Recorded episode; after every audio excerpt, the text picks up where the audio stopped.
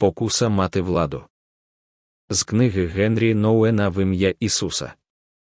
Мені знадобилося чимало часу, щоб навчитися почуватись у безпеці в цьому непередбачуваному кліматі ляршу, спільноти неповносправних людей та їхніх асистентів.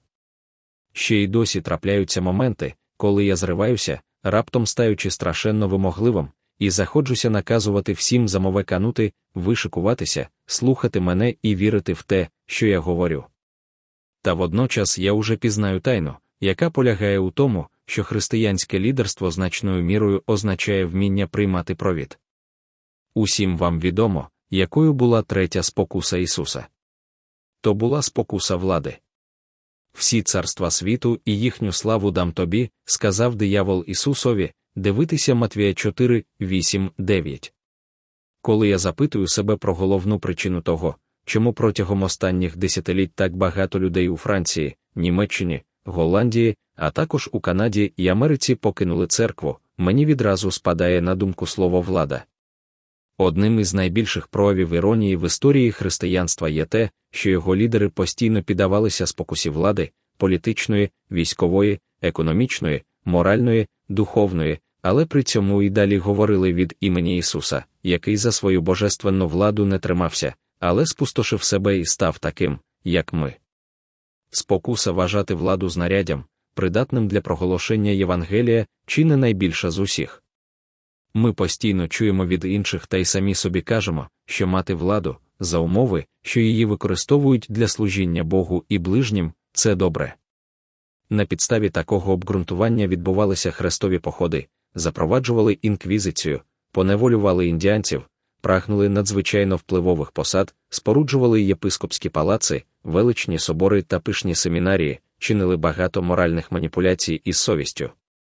Щоразу, спостерігаючи ту чи іншу значну кризу в історії церкви, як от велику схизму XI століття, реформацію XVI століття або масштабну секуляризацію XX століття, незмінно бачимо, що основною причиною розриву є влада, яку використовують ті, хто стверджує, що належить до послідовників убогого і покірного Ісуса. Що ж робить спокусу влади аж такою напозір нездоланною? Можливо, річ тут у тому, що влада пропонує легку заміну важкому завданню любові.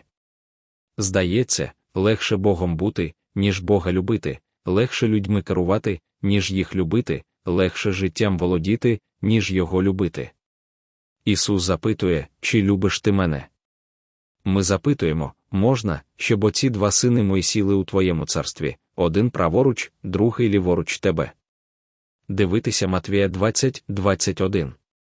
Відтоді, як Змій сказав, коли скуштуєте цей плід, то відкриються у вас очі, і ви станете, як Бог, що знає добро і зло, дивитися буття 3, 5, нас спокушають замінити любов владою.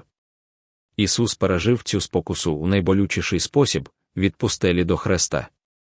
Довга болісна історія церкви це історія людей, яких знову і знову спокушало брати владу замість любові, змогу контролювати, замість хреста, можливість забезпечувати провід, замість здатності провід приймати. Ті, хто протистояв цій спокусі до кінця і таким чином дає нам надію, справжні святі. Мені зрозуміло одне спокуса влади найсильніша тоді, коли близькість становить загрозу. Часто густо християнський провід здійснюють люди, які не вміють розвивати здорові, близькі стосунки і натомість обрали владу та контроль. Багато християн-будівників імперій були людьми, нездатними дарувати і приймати любов. Замовити друковану книгу можна тут, якщо цікавить електронна версія. Завияжіться з нами у відкритій лінії служіння, натисніть бульбашку справа внизу.